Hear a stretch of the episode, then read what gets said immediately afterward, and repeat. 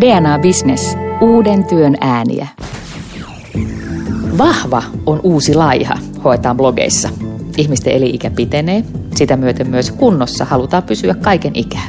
Teknologia mahdollistaa nyt mittaamisen ja rannekellot ovat vaihtuneet älyrannekkeiksi, mutta kansanterveys se vaan ei tunnu kohenevan.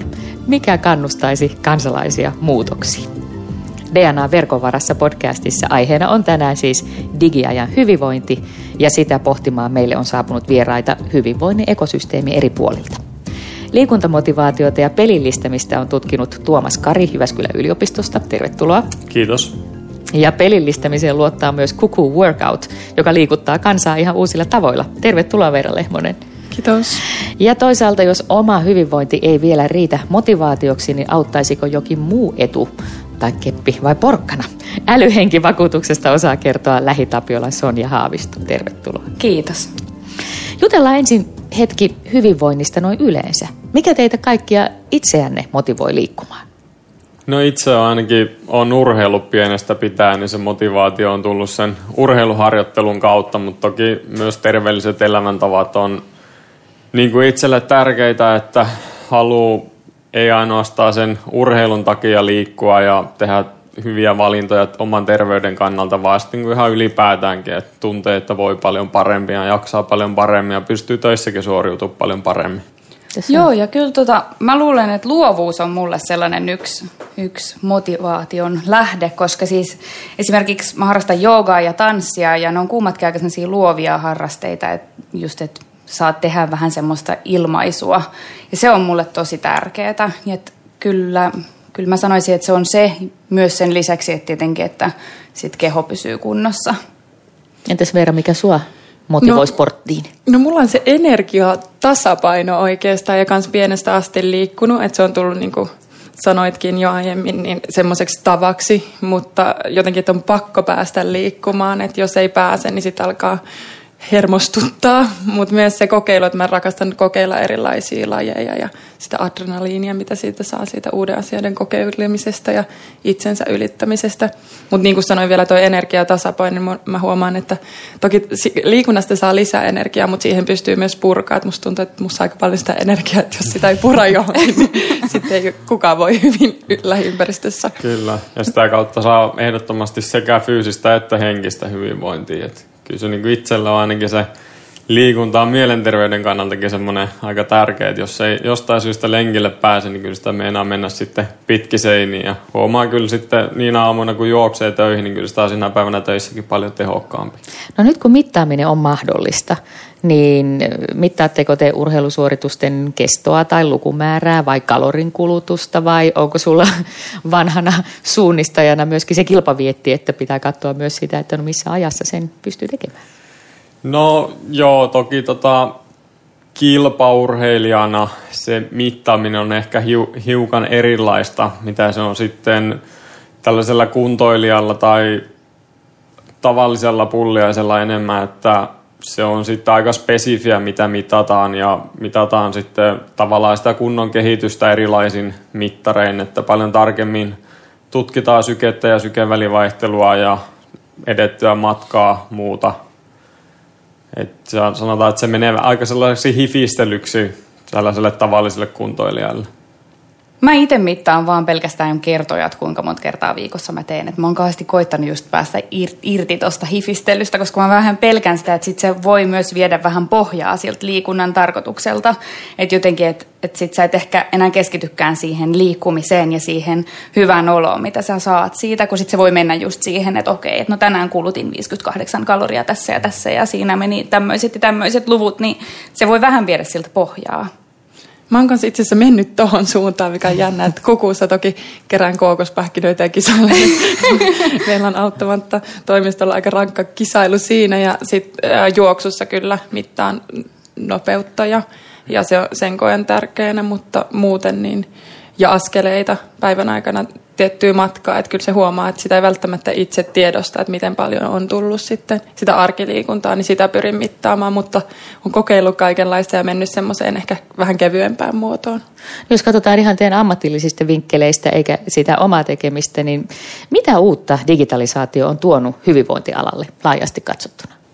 No sanotaan tälleen, kun asia perehtynyt useammalta laidalta, niin kyllähän se on, jos puhutaan esimerkiksi terveydenhuollon puolesta, niin hirveästi tuonut tällaisia etäkuntoutus, etämonitorointimahdollisuuksia. Ihan täysin ne ei ole vielä lähtenyt lentoon, mutta mahdollisuuksia on paljon siihen suuntaan, että tavallaan tällainen pieni siirtymä siitä, että mennään just siitä sairauden hoidosta siihen sairauden ennaltaehkäisyyn – ja tavallaan se potilas voi olla omalta osaltaan niin kuin osa hoitoprosessia siinä, että se itse ennen esimerkiksi jotain leikkausta niin pystyy jo sitten vähän mittaamaan sitä omaa toimintaa ja sillä tavalla lääkärit pystyy sitten myös katsoa sitä fyysistä kondista, että onko se valmis esimerkiksi johonkin leikkaukseen.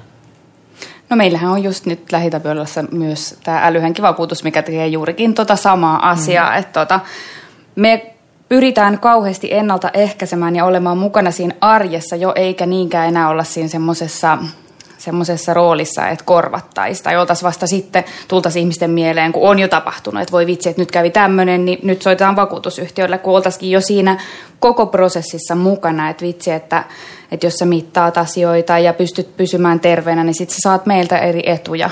Että se on niin kuin nykypäivää ja varmasti myös tulevaisuutta yhä enemmän. Joo, mulla käy ihan aivot silleen, että vitsi, se on tuonut niin paljon mahdollisuuksia, mutta jos mä summaan ehkä itseäni lähellä olevat, niin mun mielestä se, että digitalisaatio esimerkiksi tuo hyvinvoinnin lähemmäksi ihmisiä ja liikkumisen, että myös ne ihmiset, jotka ei ole vaikka tottunut liikkumaan tai huolehtimaan hyvinvoinnistaan, tai sitten se on jotenkin lipsahtanut jo pidemmäksi aikaa raiteilta, vaikka sen nuoruuden urheilu boomin jälkeen on ollut vaikka kymmenenkin vuotta, että ei oikein tehnyt mitään, on kertynyt ylipainoa ja riskit diabetekseen ja muuhun kasvanut, niin eh, se kynnys lähteä tekemään ennen digitalisaatio oli ehkä aika paljon isompi kuin nyt on netissä erilaisia saatavilla tietoa, saatavilla mm, erilaisia verkkopalveluita, joita sä pystyt lähteä kotona kokeilemaan ja matalalla kynnyksellä, niin se on mun mielestä yksi tärkeä. Ja sitten tosiaan tämä, mistä puhuttiin ennaltaehkäisys, että me tiedetään, mitä tehdään. Aika paljon puhutaan nyt myös siitä, että, että se hyvinvointi, terveys, kunnossa oleminen ei olekaan ihan yksityisasia, vaan että esimerkiksi työnantaja voisi antaa mittarin työntekijälle ja seurata sitä kautta hyvinvointia. Eikö tähän sisälly pikkuisen riskejäkin, eikä pelkästään hyvää tarkoittavaa ennaltaehkäisyä? No siis mä ainakin eilen kuulin sen, tuossa suomi semmoisia keskusteluja, missä puhuttiin just siitä, että sehän on vähän niin kuin riski, koska ei vielä tiedetä sitä, että kenelle kaikki tämä terveysdata tulee kuulumaan tulevaisuudessa. Että sillä ei tällä hetkellä ole sellaista tiettyä omistajaa, ja tuleeko se olemaan mun omaa terveysdataa, mitä mä pystyn sitten luovuttamaan, vai onko se sitten jonkun yhtiön tai firman, ja he pystyy käyttämään sitä, ja miten he pystyy käyttämään sitä, niin onhan siinä semmoinen tietty kun ei vielä tiedetä, mitä siinä tulee tapahtumaan. Joo, ehdottomasti siinä sanotaan, että on hyvät ja huonot puolensa. Että toki niin kuin hyvinvoiva työntekijä on parempi työntekijä, mutta se, että miten tarkasti se työnantaja pystyy sit niitä henkilökohtaisia tietoja ja aktiivisuutta seuraamaan ja mitä johtopäätöksiä se tekee sen sitten mukaan, niin toki siinä täytyy tarkastella tällaisia laillisuuskysymyksiä myös muuten, että kenellä on oikeus nähdä sitä dataa ja sanotaan, että mitä sensitiivisempään dataan mennään, niin sitä tarkemmin nämä asiat pitää huomioida etukäteen. Eikö tällä alueella kuitenkin ole vielä toistaiseksi aika vähän sääntelyä, että ne pelisäännöt ei ole ihan selkeät? Mm, joo, se on ehkä, itse asiassa täytyy myöntää, että tämä ei ole mulle itsellä niin tuttua, paitsi toki niin kuin, äh, tämä uusi lainsäädäntö on tulossa, mm. tämä GD, PR. Eli se menee edelleen niin vieläkin tiukemmaksi se, että kuka sen datan omistaa ja sulta kysytään lupaa. Ja kyllä mä uskon, että se siihen suuntaan menee, mutta kyllähän mä luulen, että kukaan ei tiedä ihan, ihan, ihan tarkalleen. Ja kun teknologia uudistuu, tulee tekoäly ja kaikki, niin mitä kaikkea sillä datalla pystytään tulevaisuudessa tekemään, niin silloinhan sillä voi olla isompikin riski sitten sen loppukäyttäjän kannalta. Mutta kyllä toki meillä esimerkiksi on hyvin, hyvin tarkka – tietoturva siihen, että miten käyttäjädatan kanssa toimitaan ja kuka saa ja mitä saa. Ja, ja kyllä musta tuntuu, että yritykset, niin kuin meidän asiakkaat ja me ja loppukäyttäjät on aika tarkkoja siitä, että mitä ne antaa ja suojellaan sitä dataa vielä. Niin mä mietin myös sitä, että missä tällaista kriittistä dataa ylipäätänsä voidaan säilyä. Että mehän ollaan suomalaisina vähän niin kuin huolettomia, että hei kiva appi, hoidan tätä, jaan nämä tiedot, lataan sen itselle. Mitä mieltä te olette alan toimijoina tai tutkijana Tuomas, missä tämmöistä hyvinvointidataa voisi tai pitäisi säilyä? No sanotaan, että jos puhutaan tämmöisestä hyvinvointidatasta, mitä on itse träkätty, mikä niin kuin lähinnä liittyy liikuntaan tai elämäntapoihin, niin se ei ole ehkä niin sensitiivistä, että se voi olla sitten siellä palvelun tarjoajan palvelimilla, joka sitten omasta puolestaan hoitaa tietoturvaa ja muuta. Mutta sitten jos mennään tällaiseen niin kuin yksityiseen terveysdataan, niin silloinhan sen pitää olla sitten sairaalat, valtiollinen toimija, joka sitten pitää erittäin hyvän huolen ja tietoturvan kunnossa sen datan suhteen. DNA Business. Uuden työn ääniä. No, jokainen meistä, jotka on verkkoa konsaan käyttäneet ja lehtiä lukeneet tai ylipäätänsä media kuluttaneet, niin kyllähän tietoa siitä, mitä pitäisi syödä ja minkä verran ja millä lailla liikkua, kyllähän sitä tietoa on yli kyllin. Mutta mikä se olisi, joka sieltä sohvan nurkasta vetäisi sitten liikkumaan? Mitä nämä pelillistämisen keinot on, joita on niin kuin tutkittu ja toisaalta esimerkiksi kukuvuokautissa hyviksi havaittu?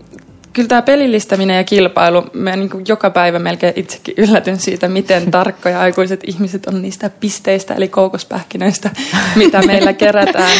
Ja just itse asiassa aiemmin, kun tähän mittaamiseen puhuttiin ilmeisesti, että me kaikki ollaan jo pienestä asti oltu aika lailla liikunnallisia, mutta mä luulen, että nimenomaan se mittaaminen ja pelillistäminen motivoi vielä ehkä enemmän niitä, jotka ei ole tottunut, joille se ei ole tullut arkirutiiniksi, niin pystytään sitten ikään kuin siirtämään se, että mä suoritan näitä pisteitä.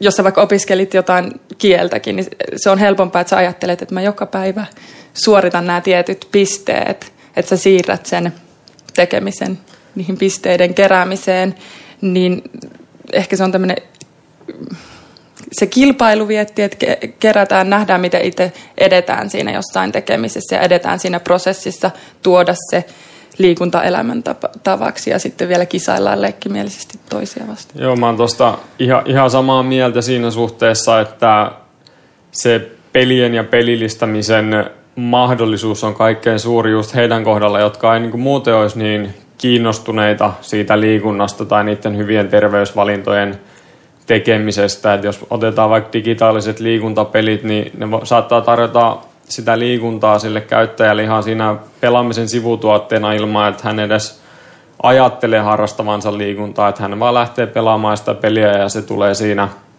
kyljessä se liikunta sitten. Mutta sitten toki myös kun puhutaan pelillistämisestä, niin pitää muistaa, että se ei ole kyllä tai ei kysymys, että toimiiko se. Että tietyt mm. pelilliset elementit toimii tietyille henkilöille. Minkälaiset kenellekin? Ajattelin tällaisena niin kuin, mukavuuden haluisena aikuisena, joka ei koskaan ole kilpaurheilut. että, että mikä olisi se porkkana tai kookospähkinä, joka saisi pikkusen useammin liikkeen? No sanotaan, että jos henkilö on vaikka tämmöinen hyvin antikilpailullinen, että ei tykkää kilpailla, niin silloin sellaiset kilpailulliset pelillistetyt elementit todennäköisesti ei toimi että hänen kohdallaan sitten taas joku keräily voisi toimia paremmin kuin vertailu johonkin muihin henkilöihin. Ja sitten samaten, että jos otetaan vaikka tämmöisiä hyvin aktiivisia liikkuja tai urheilijoita, joille se liikunta on sisäsyntyistä ja se nautinto tulee siitä liikunnan harrastamisesta, niin heille se pelillistäminen ei välttämättä tuo yhtään mitään lisää. Että se saattaa jopa toimia tavallaan hidasteena, jos on väkisin laitettu joku pelillistetty juttu siihen – mittaamiseen kiinni, että he haluaisivat vain mitata ja katsoa sen datan ja hypätä sen pelillistämisen yli. Kun sit taas kohderyhmä jollekin... pitää siis niin, tuntea aika nimenomaan, hyvin. Nimenomaan, tämä on erittäin tärkeää.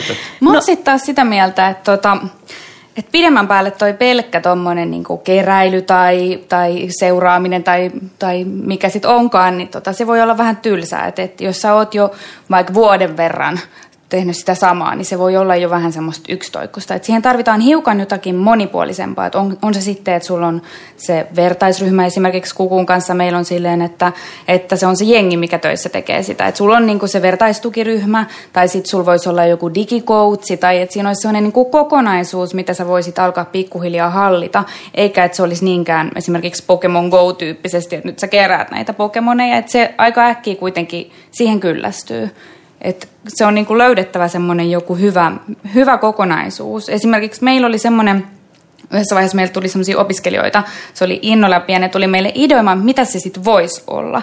Niin he esimerkiksi heitti sellaisen idean, että mitäs jos sä tekisit aina semmoisia tekoja, esimerkiksi että sä nouset bussista vähän aikaisempaa ja sitten kävelet töihin, niin sit sä saisitkin jonkun vaikka ilmaisen kahvi jossakin. Että se olisi niinku sellainen yhteistyöjuttu. Niin sitten sekin voisi olla jo vähän enemmän. Mutta se, että siinä olisi niinku moni, monipuolisempaa se sisältö, niin se voisi olla mielenkiintoisempaa. Joo, toi on kyllä ehdottoman tärkeää, että että joku tietty ominaisuus, niin ei se hirveän pitkään välttämättä. Mm. Että siihen tarvii tulla uutta sisältöä ja monipuolisuutta. Ja nimenomaan kun puhuit tästä, että voi saada kahvin, niin yhä enemmän näissä ollaan menossa siihen suuntaan, että tehdään erinäköisiä yhteistyöekosysteemeitä siihen ympärille ja nyt palkinnot tavallaan muuttuu tämmöisiksi käsin kosketeltaviksi johonkin konkreettisiksi asioiksi. Ja tämmöiset bonusmallityyppiset, mitä mä uskon no älyhenkivakuutuksessa mm. jollain tavalla, mutta se, että jossain vaiheessa ehkä tullaan ja uskon, että tullaan menemään siihen, että mitä enemmän sä liikut tai teet näitä suoritteita, niin sä saat vakuutukset vähän edullisemmin ja, tai sä saat etuja jostain Kyllä. smoothie-firmasta tai jostain. Niin, että mitä se sitten onkaan. Niin, Kyllä. Miten tämä älyhenkivakuutus toimii, koska kyllähän verkossa kiertää näitä juttuja, että jossakin Jenkeissä on vakuutusyhtiön ranneketta huijattu laittamalla se koiran pantaan kiinni tai tehosekottimeen pyörimään, että sitä liikettä se olisi, että onko tämmöiset vippaskonstit se syy, että tätä tämmöistä suoraa etua, sitä ihan rahallista bonusta hyvistä elintavoista ei vielä saa esimerkiksi vakuutusmaksuista? Siis mä en usko, että se on nyt loppujen lopuksi se syy, miksei sitä saa. Että kyllä meille ei, mulle ei ainakaan ikinä tullut tietoon, että meillä olisi vielä tuommoisia huijauksia ollut. En tiedä, onko siellä ehkä sitten joku, ketä sitä nyt kokeilee paraikaan. Oh no. Niin, oh, oh, oh, mut, Miten älyhenkivakuutus toimii? Siis sehän toimii sillä tavalla, että sä saat valita tietynlaisen rannekkeen. Meillä on kolme eri yhteistyökumppania, keneltä sä saat sen sitten tilata. Ja sitten sä pystyt tekemään terveystestin netissä ja sitten käyttämään semmoista tiettyä appia. Ehkä sitten joskus tulevaisuudessa kukuuta sitä vähän katsellaan. Et tota, et, ja sitten pystyt vähän niin kuin, me halutaan ylläpitää sitä terveyttä. Eli kun sä pystyt mittaamaan omaa terveyttäsi, niin sitten pystyt vähän niin kuin todistamaan meillekin, että sul, sä voit paremmin. Eli sä oot meille kannattavampi asiakas myös silloin. No entä sitten ne meistä, jotka työn tai yleisen saamattomuuden vuoksi ei välttämättä näillä virtuaalisilla tai tosi elämänkään bonuksilla oikein saa aikaiseksi. Porkkanat ei tepsi. Pitäisikö tämmöisistä ei niin hyvistä elämäntavoista rangaista? Ei missään nimessä. Mä oon sitä mieltä, että ei, ei mun mielestä kuuluisi rangaista. Että kyllä se pitää mennä sen porkkanan kautta eikä sen kepin kautta. Että kyllä se on niin, että se positiivisuus kannattaa eikä se, että aletaan sitten. Mitä sanoo tutkija tohtori? Sanotaan, että mä oon samaa mieltä, että kyllä se ehkä on väärä linja, että lähdetään rankasemaan sillä tavalla, että enemmän pitäisi kannustaa ihmisiä siihen terveellisyyteen ja terveellisyyttä tukeviin valintoihin, kuin sit siihen, että suoraan lyötäisiin joku sakkovero tai sakkorangastus siitä, että syö makkaraa tai juo olutta. Joo, mä oon, kans, mä oon kans sitä mieltä, että enemminkin palkitaan niitä, jotka liikkuu. Niin kyllä me ainakin suomalaiset ollaan vähän semmoista kuponkimummo-kansaa niin sanotusti, että kun saa se 15 pinnaa ale tai se tarvii olla niinkään paljon, mennään jonottaa ämpäreitä. Oh God. Niin toisaalta ei me tarvitse oikeastaan monistaa ämpäreitä, niin saada ihmiset liikkumaan. Kyllä. Digiämpäri. Mennään niistä sitten tosiaan näihin mittauslaitteisiin ja eri sovelluksiin ja palveluihin. Ähm, Suomessahan näitä suunnittelee ja valmistaa varmaan pitkälti yli toista sataa yritystä tällä hetkellä. Ja määrä on vaan kasvussa, totta kai, koska sosiaali- ja terveysmarkkinaa, puhumattakaan hyvinvoinnista, niin jaetaan uudelleen. Tekniikka- ja talouslehdessä nostettiin haasteeksi se, että nämä terveydenhuollon innovaatiot varsinkin tulee tämmöisistä Nokia-taustaisista teknologiayrityksistä, eikä sieltä terveydenhuollon toimijoilta tai asiantuntijoilta itsestään. Ja se tekee sitten taas aika haastavaksi niiden käyttöön ottamisen siellä julkisella sektorilla. Mitä mieltä te olette alan ammattilaisina? Mennäänkö tässä vähän niin kuin ranneke edellä puuhun? No ehkä osittain joo, että jos se, on sellaista, jos se kehitys on teknologialähtöistä eikä tarveperusteista, niin siinä on sitten tietysti aina se käppi, että tullaan valmiin tuotteen tai konseptin kanssa ja sanotaan, että meillä on nyt tämmöinen, että mihin me voitaisiin tätä käyttää. Ja sitten sieltä toisesta päästä tuleekin tällainen, että oletteko huomioinut tätä ja tätä ja tätä, että meidän päässä pitää ottaa tällaiset asiat huomioon. Ennen kuin tälle voidaan saada joku tällainen FDA clearance tai että se voi olla, voidaan käyttää ylipäätään terveydenhoitoon virallisesti sitä laitetta, niin siinä on yleensä aika pitkä matka ja saattaa olla semmoinen näkemyskäppi. Että sinällään se yhteistyömalli olisi kaikkein paras.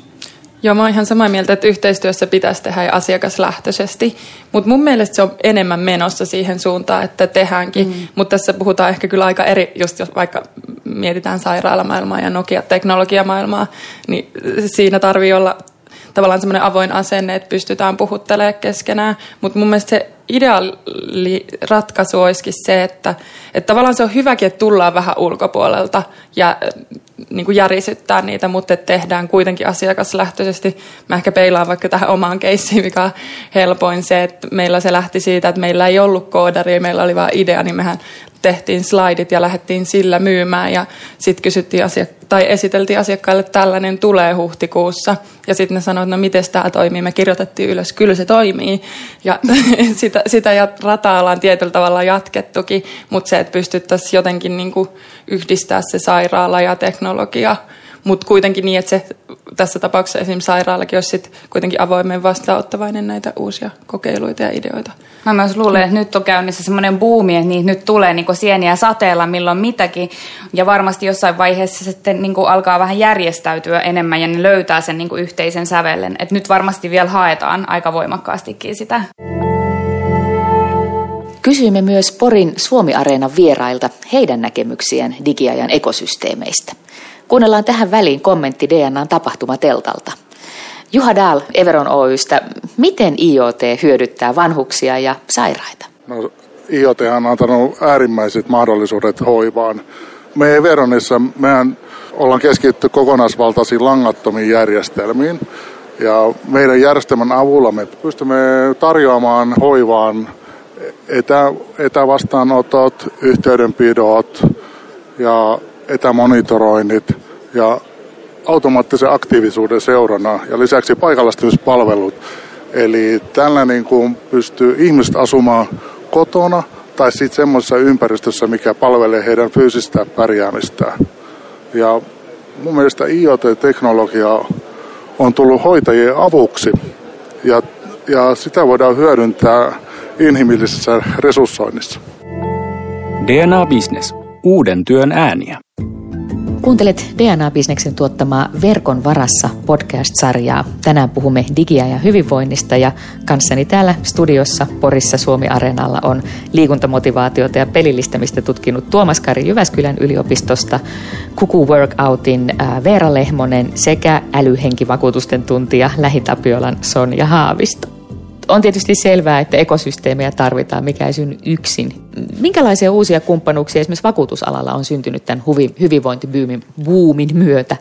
No juurikin näitä kaikki itse asiassa tosi paljon, koska just nämä kaikki rannekkeet on täysin meille uutta, nämä mittaamiset. Sitä kautta kaikki hyvinvointifirmat, esimerkiksi nyt ollaan tehty just tota, eri, eri hyvinvointitalojen kanssa yhteistyötä. Tietyt kuntosalit on tullut meille. Et meillä on niin kuin syntynyt tosi paljon uusia yhteistyökumppanuuksia tämän hyvinvoinnin ympärille. Periaatteessa niin puhuttiin siitä, että, tota, et, et mistä nämä tulisi nämä innovaatiot, niin tällä hetkellä ei ole mitään sellaista, mikä olisi niin kuin kattaisi sen kaiken, vaan se on vähän semmoinen niin pienien asioiden summa. Aivan. Niin sen takia niitä on niin paljon tällä hetkellä ja eletään tosi nopeassa tahdissa, että niitä varmasti tulee niin kuin ihan tosi nopeasti, meille mukaan. Ja se on tosi hyvä asia. Ja mä luulen, että esimerkiksi just nämä sairaalamaailmat ja näin, niin nehän ei pysty niin nopeasti liikkumaan, kun me sitten taas pystytään. Niin sitten me ollaan varmaan nyt aika silleen kärjessä kokeilemassa, että mikä sitten toimii ja mikä ei sitten toimi, että mihin suuntaan mennään. Digitalisaation myötä ne teollisuuden äh, raskasliikkeisempät jättiläiset hän ovat ottaneet esimerkiksi hakatonit yhdeksi keinoksi saada uusia ideoita ja ehkä muuttaa sitä omaa porukkaansa, päästä kontaktiin startuppien ja ideanikkarien kanssa. Onko teidän tietonne mukaan tällä hyvinvointialalla hyödynnetty tällaista toimintatapaa, jotta ne ekosysteemit lähtis vaikuttamaan toisiinsa? No kyllä erinäköisiä hyvinvointihäkätoneja on, on järjestetty ja Suomessakin järjestetään tasaisin väliajoin kyllä. Ja tämähän on just se mahdollisuus, missä tavallaan saadaan se loppukäyttäjä ja mm. teknologia yhdistymään. Et jotenkin kyllä mä niinku uskon, että se tulee enemmän menee pakostikin siihen suuntaan, mutta tietysti kun puhutaan tämmöisistä perinteisistä organisaatioista, niin kuin julkinen terveydenhuolto, että sekin on varmaan yksi syy, miksi kaikkia näitä mittaamisjuttuja ei, ei ole vielä tullut sinne niin vahvasti kuin olisi voinut, niin se on kuitenkin oma prosessinsa saada ne sinne läpi. Ja sitten kun puhutaan kuitenkin terveydestä ja hyvinvoinnista, niin ei voida ottaa mitään riskejä. Hmm. Mutta kyllähän sitten, jos puhutaan taas sit yksityisistä terveydenhuollon tahoista, niin sinne on tullut uusia toimijoita. Muun muassa Heltti, varmaan ehkä tuttu työterveys, joka sitten hyvin rohkeastikin ottaa kantaa näihin. Ja eikö teillä ole kukuvuokautilla Helsingin kaupungin kanssa yhteistyötä, joka varmaan niin kuin, siinä on sellainen sopiva startup ja jättiläinen itse asiassa meillä on enemmän kyllä Espoon kaupunkin kanssa, mutta Helsingin kaupungin toi palvelukeskus on alusta asti ollut ihan lähitapiolan lisäksi muun muassa niin ensimmäisiä käyttäjiä, joka on käyttänyt. Mutta, mutta... Kummalla siinä oli aloite? Jos miettii just tätä hakaton mallia, niin kuin, että onko se startup, joka sanoo, että hei me haluttaisiin, vai onko siellä havaittu, että hei kyllä olisi mielenkiintoista laittaa pilotti pystyyn? Mm, mistäköhän nämä lähtöisin. Kyllä se, kyllä se ehkä startup-lähtöistä on tässä kohtaa ollut, mutta, mutta kyllä mä sanon, että itse asiassa yrit, isot yritykset, niin kuin lähitapojalla, DNA, molemmat hyvinä esimerkkinä ja monia muitakin, niin on tosi kiinnostuneita nyt, että nyt näissä erilaisissa startup-tapahtumissahan on tämmöisiä, että esimerkiksi isot yritykset pizzaa startupeille. Et mm. Tuntuu, että se on aika buumikin, että halutaan tehdä startuppien kanssa yhteistyötä, että halutaan niin kuin imeä sitä startup-energiaa ja semmoista niin kuin nopeata kehittelyä. Mikä yliopistotutkijoiden rooliksi tässä jää Tuomas? Teillä on loistavasti tietoa, mutta... Ehkä me tehdään sitä tieteellistä tutkimusta sit mm. siinä taustalla ja yliopistomaailmassa on helpompi sitten ehkä tämmöisiä teknologian luotettavuutta ja muuta muuta testata sitten vakiintuneen menetelmin. Että se niin kuin varmasti sieltä kautta tulee ja paljonhan yritykset ja yliopistot tekee myös yhteistyötä erinäköisten pilottien ja tuotetestausten kanssa. Miten te kaikki kolme näette, millä keinoilla ihmisten elinikää ja hyvinvointia voidaan pidentää ja mikä teknologian rooli siinä erityisesti on? Kyllä mä luulen, että se paras tapa pidentää sitä on nimenomaan ne terveelliset elämäntapavalinnat ja nimenomaan enemmän kuin se itse teknologia sit siinä. Et toki miten teknologia kehittyy tulevaisuudessa, niin saattaa tulla tiedä minkälaisia innovaatioita, millä pystytään pidentämään ikä, ikää tavallaan keinotekoisesti. Mutta kyllä mä näkisin, että se lähtökohta on siinä – terveellisissä elämäntavoissa, hyvissä ruokailutottumuksissa, liikunnassa, millä sitä elinikää sitten pystytään niin kuin luonnollisin keinoin pidentämään. Sonja, teillä on lähitapiolassa paljon dataa ja jos nämä kaikki appsit ja rannekkeet yleistyvät, niin sitä on vielä enemmän.